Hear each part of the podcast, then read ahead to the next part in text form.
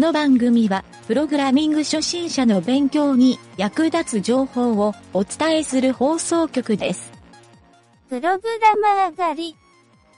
この中にプログラマーはいるか？いません。好きな文房具を言ってみろ。トンボの色鉛筆です。ポストイットです。ブルーライトカットするシートです。いたぞ3番だ。連れて行け。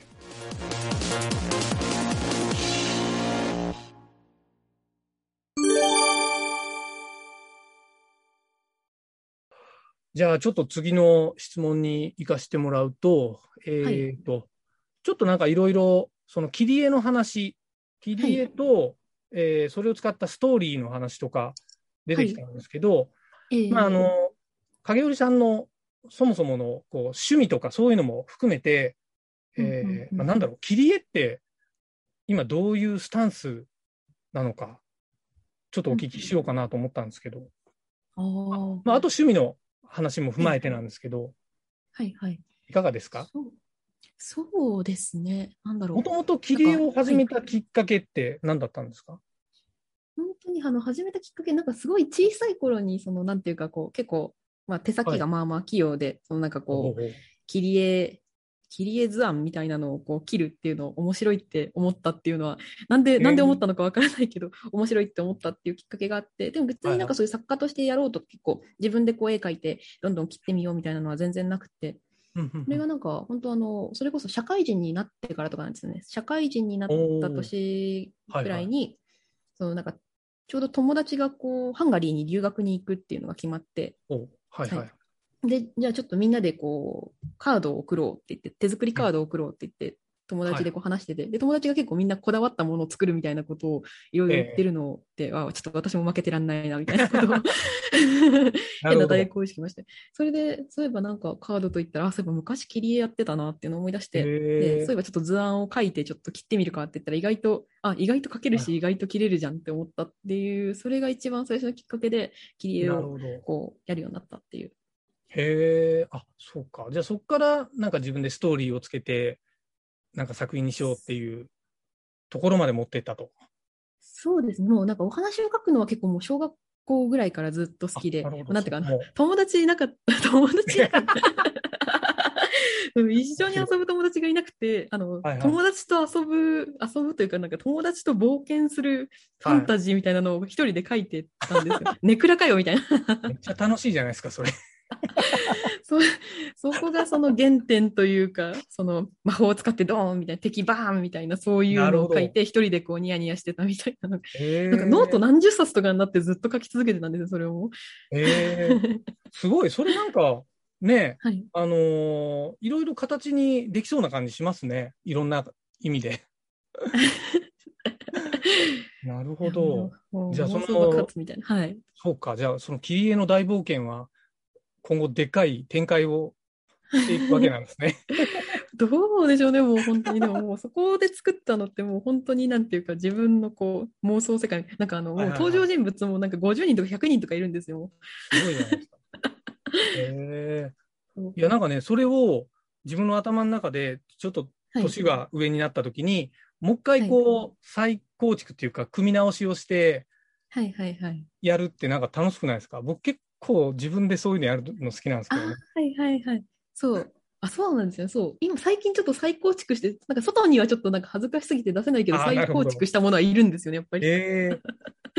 うりさんでもそんなアウトプットよくしてるのに恥ずかしい感じなんですかね。いや、これは恥ずかしい。もうなんか完全にもう自分のあの世界なので、もうちょっと誰にも見せたくないみたいな。でも、そうですね。そのエッセンスをちょっと、はが入った作品とかやっぱり作ったりとかしてはいるんですけど。なるほい。へえ、面白い。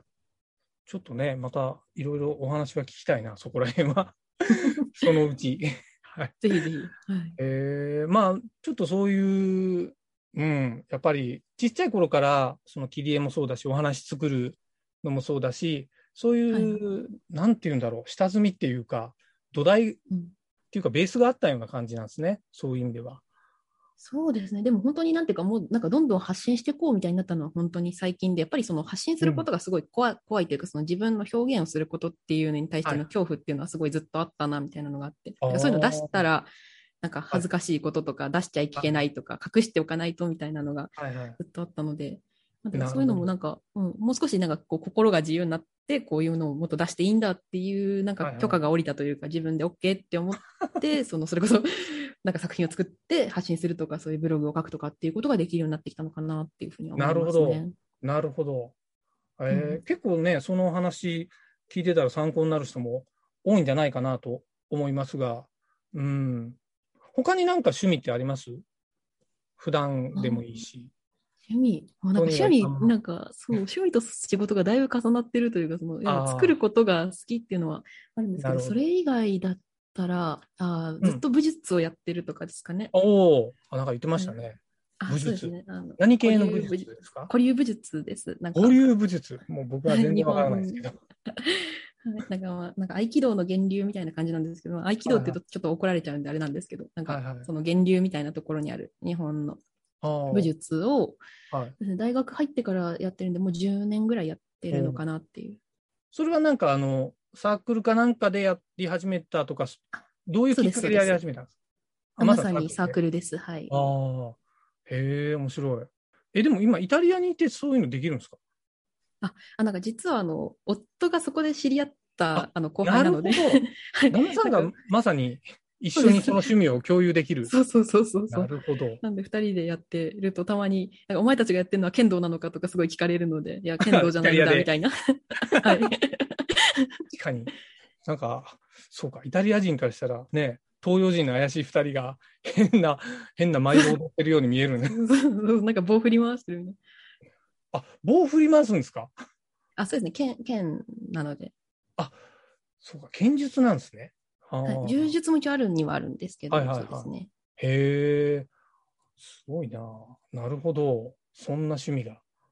まあなんか趣味が多い方がいろいろ飽きないかなと思って、きっと影織さんいろいろ趣味持ってるだろうなと思ったんですけどね。そうですね。そう。なるほど。はい。いやー、わかりました。えーと、それではね、ちょっと最後の質問になるんですけど、まあちょっと冒頭じゃないや、途中でもいろいろ話で出てきたんですけど、まあ今後についてとか、うん、まあその、やりたいこととか、目標にしてることとか、なんとなくこう自分の先の未来のことって、今どう考えてますか？あそうですね。そのやっぱりなんかそのストーリーを届けるっていうなんかそのなんか大テーマとしてはなんかなんか物語を届けることでこう世界を明るくしたいみたいな気持ちがすごない。ある。やっぱりなんか作家思考的な。そうです感じなんね。ですね本当に。はいはいはいはい。ね、なんかそれこそ、それでその物語をそうそれで現実に拡張することで、こうなんていうかすごい面白くしたいっていうのがあって、なんで別にその今 AR をこういろいろ作ってはいるんですけど、そのはいもっと新しい技術が出たら AR じゃなないかもしれない。なんか本当にその物語が届くものであれば、いろんな、こううんなんでしょう、技術、媒体とか使って、いろんはな表現をできたらいいなっていうのはあるんですけど、それによってこうなんかはいはい。世界が明るくなったらいいなっていう気持ちが、まず一つあって、いいね。世界が。いやー、まあ暗いとこもありますからね、今。戦争やらなんやら。コロナ自体でね、まあまあまあ、だけで世界暗いですからね。すねなるほど。なんかその、単純に、なんだろう、映画を撮りたいとか、そういうわけでもない、なんかこう、アニメを作りたいとか、そういうお話っていうわけではない感じですか？そうですね、なんかその、うーんと、なんかこの媒体でこれをしたいみたいな感じではないのかもしれないです。その映画を作りたいとか、アニメを作りたいとかっていうのではなく、なんか本当に、なんとかストーリーをなんかどどうしたら効率的に届けられるかなみたいなことを考え続けてるっていうなるほど。まあ、なんとなく分かりはするんですけど、まあ、僕が、あの、最近作った、実は、この間ちょっとお見せしたゲームとかは、はいはいはい。まさにちょっと同じような趣趣旨かもしれないですよね。あのそうまあ、僕はプログラミングを学習するっていうゲームを作ったんですけど、ええあのやっぱりなんかこう、なんだろう、僕の中ではずっとゲーミフィケーションっていう言葉が僕結構テーマなんですよ。あの、ええこれね、ちょっととある僕の前の会社にいたフランス人のデザイナーの、ウェブデザイナーのやつがいたんですよ。で、そいつが、あのーなんか、ゆげすさん、ゲーム、ゲーミフィケーションって知ってる？とか言って急に言ってきた時があって、なんかどんなつまんないことでもゲーミフィケーション混ぜたら面白くなるんだよっていうふうなことをちょっと言ってきたことがあって、で、まあゲーム好きだよみたいな話はその時してたんですけど、やっぱよくよく考えて、あの、なんか、まあゲームってね、脳トレみたいなのもあるじゃないですか。はいああはいいうはい。ので、非常にこう効率的だなっていうか、学習するのにいいコンテンツだなと思って作ったんですけど、なんか影織さんのその、今 AR と組み合わせてストーリーを届けたいっていうのが、なんかね、うんそこの、あの、僕の理論にかっちりはまる感じがしたんですよ。ど。うん。まあなんか自分もなんか体験するっていう。うん。そうそうそうそうそう。だから、なんか VR が出た時も、僕もはい。あの VR でいろいろ作りたいなって思ってた時あったんですけど、ええ非常にこう、バイオハザードをやっての VR 版、はいバイオハザードはいはい。7か、をやった時にめちゃくちゃ VR 用意して、ああ、わかります。半日前にゲロゲロ吐いてたんですよ、僕。これいかんなと思って、ちょっとそこから VR とは離れちゃったんですけど、うんでもね、やっぱ VR ってすごい僕も、まあ AR も含めて魅力的なジャンルではあるんですよ。うんあとなんか調べてると MR とかあるじゃないですか。ああ、いろいろね。そう、ああいうはい MR とね、僕も一回ブログ書いたんですけど、SR とかね、なんかすごいあるんですよ。大学の教授が実験ししたりしてるのも、動画とかも拝見させてもらって、はいはいはい。こういうの面白いなと思って、脳を錯覚させる、なんかそれを医学に利用しようみたいな動画だったんですけど、ええはいはい。そうそれがね、なんかね、あやっぱりなんか、うん、技術の発展ってやっぱりこういうことだなって思ったんですよね。でもやってることは全部 VR の延長だったりするんですよ。まあ、AR うん。もあ。似たり寄ったりというか、要するに目の錯覚とかそうあいう、そうですね。そう。まあ、合成みたいな、まあ、AR はそうか、リアル合成みたいなイメージですけど、まあ、VR は仮想現実なんで、VR は濃度の違いかなとは思いますよね。そのえなんなん100%あ濃度の違いというか、情報の濃度の違いっていう、そう。100%あの仮想なのか、50%なのかっていうの、没入って言います30%なのか。もんね。そうですね。そうなんですよ薄。いのが AR で、なんかがっつり濃いのが VR みたいな。そうなんですよ。だから、あの、バイオハザードの VR は僕すごい理にかなってるなと思ったんですよ。だってもうあれ、四方全部、あの、ゾンビに囲まれてる感じが。焦るじゃないですか。で、まあ、AR だったら、本当に自分の知ってるこの部屋の空間から、あの、ね、お化けの貞子がテレビから出てくるみたいな、あんな演出もできたわけじゃないですか。うそうんだからなんかね、そこの、あの、VR とか AR とかって、まあ、別に別物っていうよりは僕の中で一緒のジャンルかなと思ってて、そうですね。そうなんですよ。で、その媒体を使ってお話を届けるっていう、今でもなんか世の中的にあるのかな？なんか AR、まあ AR 絵本っていうのはあるじゃないですか。よく子供が見ててこう、ええ開いたらスマホでなんかビヨーンって出てきたりする。うん。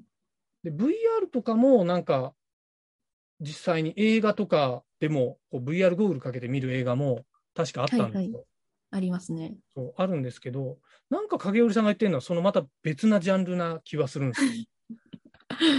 そうな。なんかそこがね、ちょっと、なんかクリエイティブで面白いなと思って、うん、ちょっと今後の発展を楽しみにしたいなと思ってるとこなんですけどね。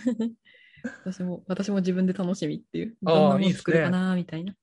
えーもうそれがワクワクしてたらね、むしろうんプログラミングを学習するっていうところよりそっちのワクワクの方が上だから、学習するのがあんまり苦じゃないんじゃないですか？それはそうだと思います。その、なんかやっぱり手段というか、そのプログラミングはあくまで手段なので、はいはい。そこを自分が実現したいことにたどり着くためのツールとか、そのはいはいはい技術とかっていうところだから、そうすると、そのやっぱそのワクワクがあれば、もう何としてでもなんかとにかく行くぞみたいなので、はいはいはいちょっと急な坂道でも頑張って登れるかなっていうのはなるほどありますよね。うんありますね。確かに。まあ、うんやることが見えてるとやっぱり強いんじゃないですか？そういう意味では。そうですね、うんそそうか。じゃあまあ、改めて、そうか。そのゴールのビジョンを見るってなんかそんな気がしましたね。なんとなくぼんやり、そう,、プログラミング勉強したいってぼんやり思ってると、多分学習効率悪いのかなっていうのは、改めて感じましたう。ね。そうそうですね。やっぱ辛くなっちゃうというか、その、心折れますよなん。やんなきゃっていう、なんかマイナスのモチベーションからやることって、なんかその、やんないとその、この将来、なんか仕事が危ないかもみたいな気持ちでやってるのって、結局、まあ、はいはい尻に火はつくけども疲れちゃうし、なんかがっかりしちゃうし、心折れちゃうっていうのがあるので、やっぱワ確クワクをこう先に置いておくって、人参ぶら下げとくみたいな、大事ですね。大事ですね。ワクワクっていう言葉自体が大好きなんで、よくわかりますね。私もそうです、本当。なるほど。いいですね。そのワクワク感。うんちょっと僕も、さ最近ラジオでどうしようかなってもや、悶々としてたんですけど。ああ、そうなんです。そうそう。ラジオこの先、なんかコンテンツどうやって作っていこうかなって考えてたんですけど、まあやっぱりワクワクですね。ワクワクですね、本当に。うんワクワクさんですよ、もそうなんですよ。そうなんですよ。やっぱりワクワクする、まあなんかラジオだけじゃないんですけど、う。そうか。やっぱりまあいろいろ、人のそういうの聞くと、なんか自分でもなんか作りたくなってきますね。いい影響が受けられると、この番組を聞いてる人も、影織さんのそういう発言を聞いて、僕は一緒にこうラジオやってる、あの、南條っていう相方がいるんですけど、はい。あいつがあの、意外とこうブログ毎日書けないって言って、悶々してたりするタイプなんで、まずはやつに聞いてもらいたいなと思いますけどね。うん、そうか、なるほど。ちょっとその、やっぱりやりたいこと、ワクワク、うん、ワクワクテーマですね。これはいいこと聞いたな。という感じで、あの、ちょっと、まあ、今回、いろいろね、えー急ピッチでいろいろお話聞かせてもらった感じですけど、まあ、ちょっと今後もね、ちょっとこの影織さんには番組にちょいちょい参加してもらいたいなと思いつつ。あの、いろいろなことをやられてると思うんで、その進行報告とかも、進捗とかも聞かせてもらいながら、まあ、その切り絵の AR のとか、AR 絵本か、その進捗やら、まあ、他の活動やら、そんなのも聞かせてもらいながら進めたいなぁと僕的には思ってるんで、まあ、引き続きよろしくお願いします。あよろしくお願いします。はいはい。